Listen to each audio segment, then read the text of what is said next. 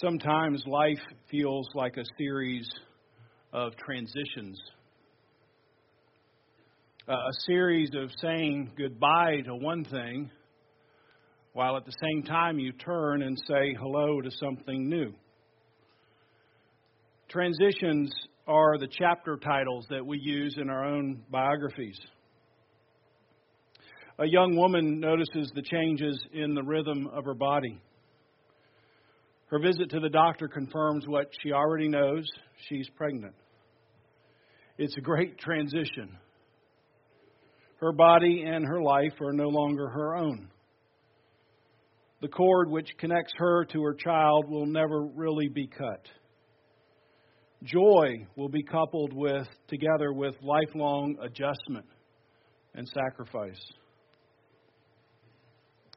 In a blink of an eye, parents drive their children to college or to boot camp. The moment of saying goodbye is awkward. Neither are really sure what to say. Both know that life is never going to be the same. The transition is mixed with emotions of liberty and loss. The processional music ends and the bridal music begins. The father grabs the hand of his daughter one last time. As they walk down the aisle,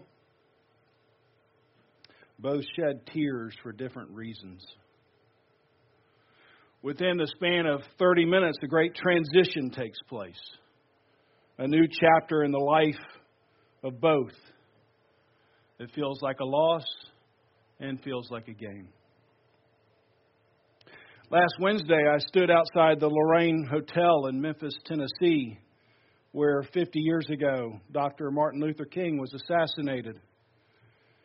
And he was assassinated not just by the bullet of a killer, but the bullet of a culture which stubbornly refused a necessary and difficult transition. King's dreamed that one day this nation would rise up and live out the true meaning of its creed that all men are created equal. That transition that brought shouts of free at last came at a cost. Most transitions are costly. Most transitions come with mixed emotions. Whether you're giving birth to new life or giving birth to new freedoms, someone usually has to lay down their life. Acts chapter 1 records a very significant, powerful, and costly transition. Uh, the disciples are gathered around the resurrected Jesus one last time. They spent this 40 days with Jesus, and when you read chap- verses 3 and verse 6, it seems like old times. Jesus is preaching about the kingdom of God, and the disciples have no idea what's going on. And so it feels just like old times. If you look at verse 6, when they had come together, the disciples are asking Jesus, Lord, will you at this time restore the kingdom to Israel? And the, the disciples have no idea that they're in the middle of this momentous transition. They're thinking backward while Jesus is thinking forward. The, the disciples' thinking was limited. It was limited geographically, it was limited ethnically, it was limited in regards to authority. And Jesus was preparing for them and using the whole book of Acts to rewire their thinking. Geographically, they would no longer be limited to the borders of Israel. The new borders would be the whole world. Ethnically, they wouldn't be limited to the Jews, but they would be weaving their lives together. They would be re- weaving their customs together with the dreaded Samaritans, the outcasts, the Gentiles, and even the enemies of Rome. In his final conversation, Jesus is looking at his disciples and he's telling these men, We're no longer trying to get people to come to us and fit in with us, but we will go to them we will adopt their customs in order to win them to the gospel. It was a transition they had witnessed Jesus himself make. The Son of God transitioned to a servant. Jesus looks at his disciples and says, It's now your turn. In regards to authority, the Holy Spirit would now supply their power. It would not be a power, it would not be like the power they had longed for. It would not be a political or military power. The power of the Holy Spirit supplies would, enable, would not enable the disciples to rise to the top, but to reach for the bottom. The Holy Spirit would not equip them to preserve their lives and customs and comforts.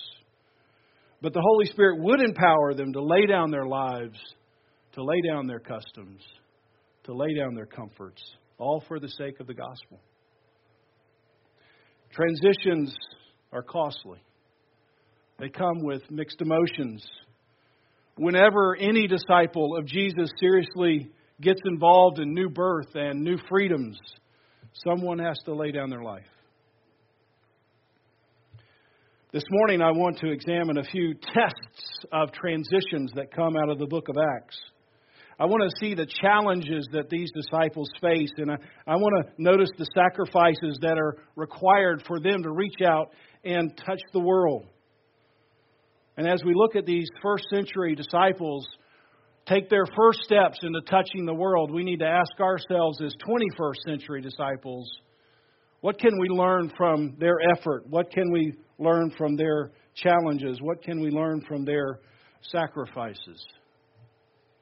First, in Acts chapter 2, if you look with me, I love the picture of this transition that Jesus has instructed his disciples to wait on a unique coming of the power of the Holy Spirit. You see that in verses 1 through 4. This power enabled them to miraculously speak foreign languages so that people from all tribes and tongues and nations could hear the gospel proclaimed in their own language. Not surprisingly, some of the people mocked the disciples. Verse 14. They've been drinking wine too early in the morning. They're, they're drunk, is what some people said critically. And this now is a pivotal moment for the disciples.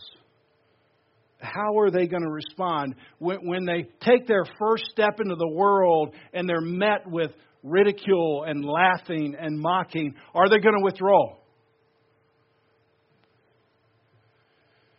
In his book, Gus Lee, titled Courage, he defines courage as the backbone needed at the point of decision. For Peter and the rest of his disciples, this was the point of decision. The question was would they have the backbone that would enable them to, to have the courage?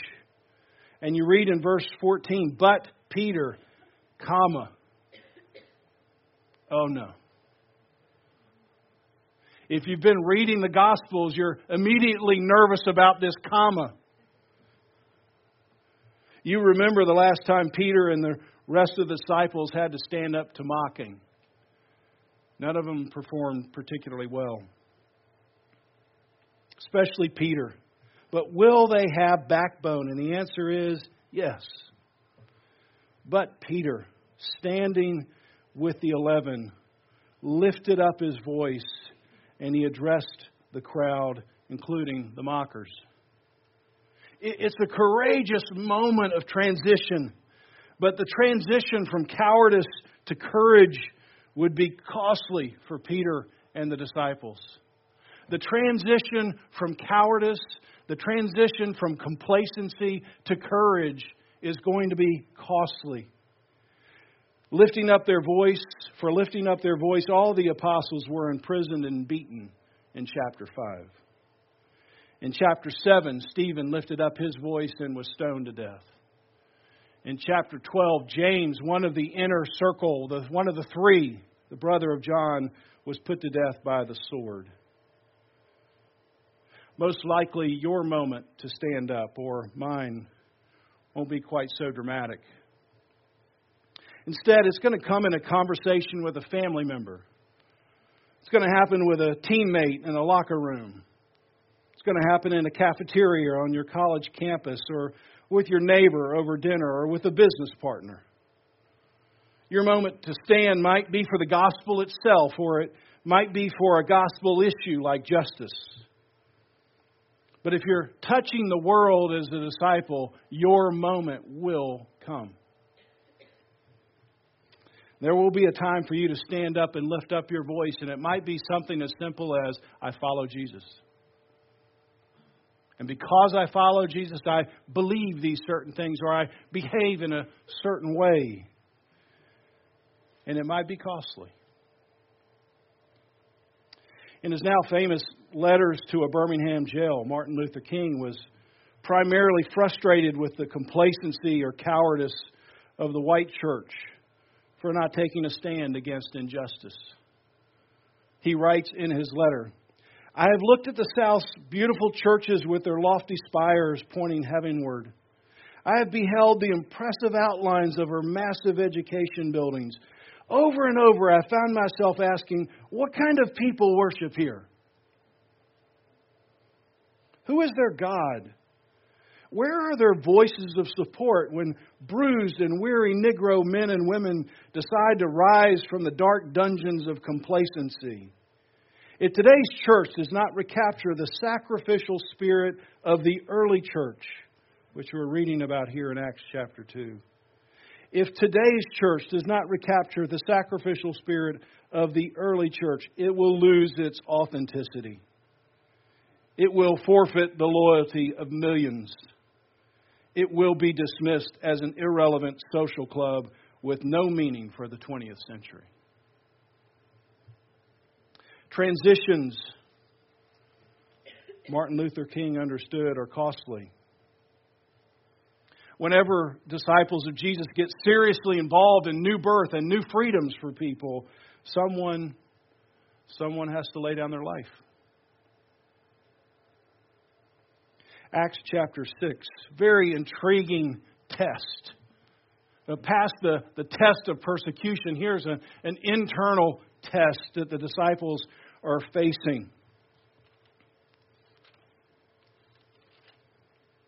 Now, in these days when the disciples were increasing in number, a, company, a complaint by the Hellenists rose up against the Hebrews. The Hellenists, the, the Greek widows rose up against the Hebrew, the, the Jewish people, the Jewish widows that were inside of Israel, because their widows were being neglected in the daily distribution. What a test.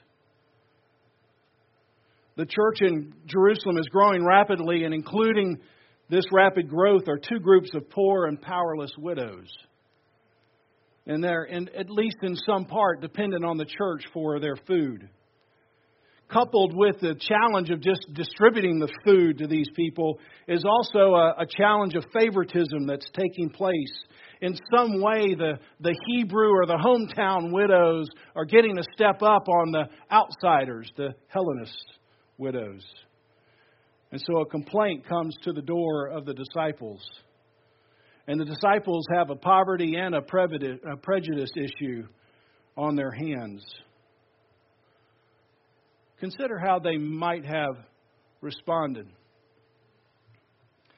One, they could have said, This is a problem, but it's not a gospel problem. Poor widows will have to find help somewhere else. And if we preach the gospel with academic accuracy and convictional clarity, prejudice will eventually go away. I don't think this is a good solution, but it's a tempting solution. It's a solution that many churches have taken. But thankfully, the disciples are not too far removed from their last conversation with Jesus in the upper room. Burned in their memories is Jesus washing their feet. And then sitting at the table and looking them straight in the eye and say, Love one another. How? Just as I have loved you and the whole world is going to know that you know me by your love for one another. It turns out poverty and prejudice is a gospel issue. James chapter 1 27 religion that God our Father accepts as pure and faultless is this to look after orphans and widows in their distress. Disciples of Jesus in every generation know they can't ignore poverty and prejudice in preference to the gospel. Number two, the disciples could have said, Whoa, full stop. We, we need to back off the proclamation of the gospel and focus on the distribution of food. And they could have quoted Jesus in the upper room in their effort to do so. And many churches and many people have taken this track. It's called the social gospel. But the apostles still have ringing in their ears the words of Jesus Go into all the world and make disciples by teaching them, speaking the gospel, telling people about Jesus. They understand that words are necessary. And all disciples of Jesus know that teaching is absolutely necessary. So, what's their solution? Well, you can read it on your own, but the disciples have to actively get involved in both. If you lose either, they understand they lose their voice. So you can read how the disciples strategize, just like disciples in the 21st century should do when they see a neglect in poverty or preaching. They should strategize and figure out what's the best way to accomplish both of these things rather than just accomplishing one. But transitions are costly.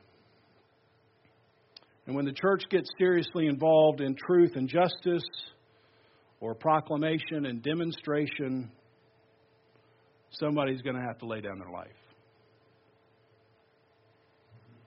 Finally, Acts chapter 10, Acts chapter 11, Acts chapter 15, Galatians chapter 2.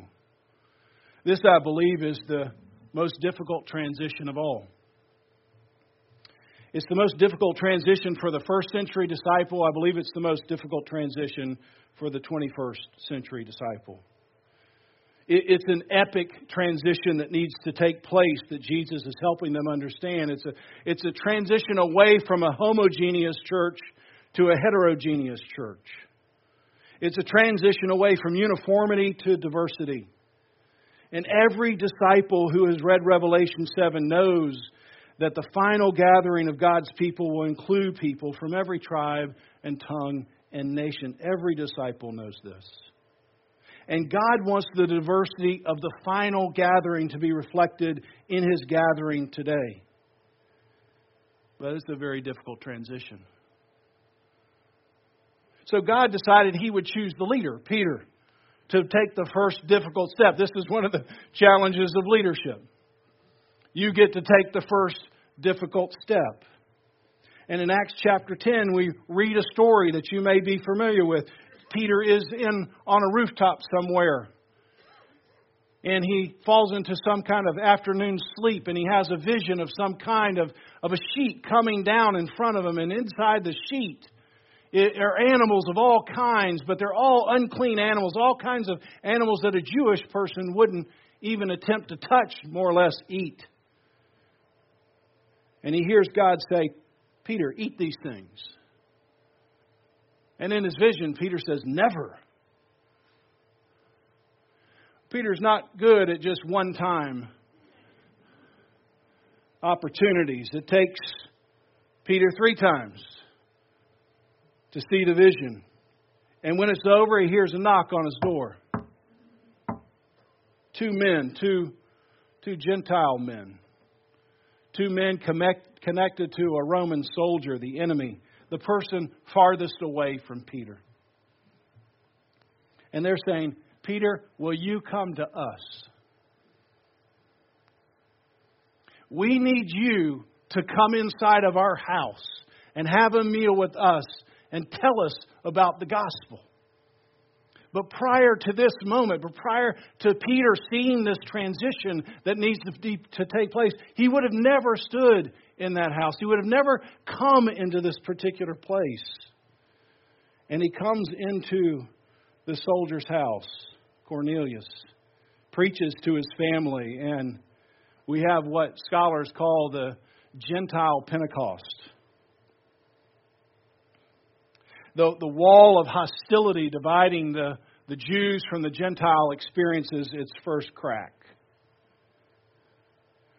When Peter returns to his home, you won't be surprised the first thing he heard was criticism. Unfortunately, that seed of criticism takes root in Peter's heart. It eventually blooms into fear. And we know it does from reading Galatians chapter 2. Peter is at another gathering of Jews and Gentiles. And while the prominent Jewish people aren't there, he's gathering at the barbecue stand with all the Gentiles. But as soon as the Jewish people come in, the people that seem to have some sort of religious authority or standing, Peter, in fear, withdraws. He can still feel the pain of the first criticism. And he doesn't want to feel that lash one more time. So he withdraws. And in the leader's withdrawal, many people follow, including Barnabas, Paul's right hand man. Fortunately, the Apostle Paul had courage at the point of this decision. He looks closely, and look what he says. I saw that their conduct was not in step with the gospel. It turns out the diversity God demands is not a side issue, it's a gospel issue. This lack of diversity on Sunday mornings in most churches is what disturbed Dr. Martin Luther King. No doubt you have heard this quote. We must face the fact that in America, the church is still the most segregated major institution in America. At 11 o'clock on Sunday mornings, when we stand and sing that Christ has no east or west, we stand at the most segregated hour in this nation, and this is tragic. Dr. King was concerned that the lack of diversity created complacency the lack of diversity created suspicion. He understood that in order to bring different people together would bring criticism, and that such a transition would be costly. Transitions, they're costly. It's hard to let go of customs and comforts you've grown up with. It's hard to face criticisms. Transitions come with mixed emotions. But if the church is to live up to its divine design, someone, someone has to lay down their life. Someone has to lay down their customs. Somebody has to lay down their comforts for a greater beauty. Fortunately, we're not left on our own. We've been given the power of the Holy Spirit and we've been given Jesus to follow. And our great leader, he made the greatest transition, did he not? This person who's calling us to a transition, he understands about transitions. Jesus was laughed at. He was mocked. He understood the cost to stand. Jesus knew that sending down words of truth wouldn't be enough. The Word had to become flesh. The Word had to enter into poverty and prejudice. Jesus knew all about giving up customs and comforts in order for people very different from himself to be saved. Jesus understood that new births and new freedoms meant somebody had to lay down their life.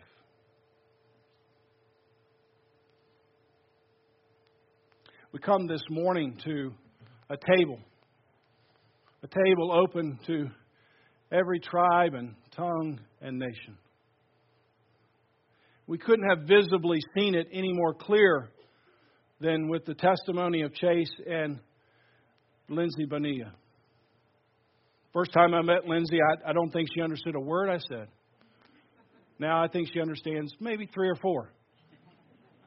And I'm trying to le- learn her language, and she's trying to learn my language, but together we share this language the language of sacrifice, the language of transitions. It takes several more sermons to get application or implication of this sermon which will be unfolding as we go through the next few months and over even longer periods of time. But today, consider the transitions God might have you to make. In order for the beauty of the gospel to shine greater and with greater intensity.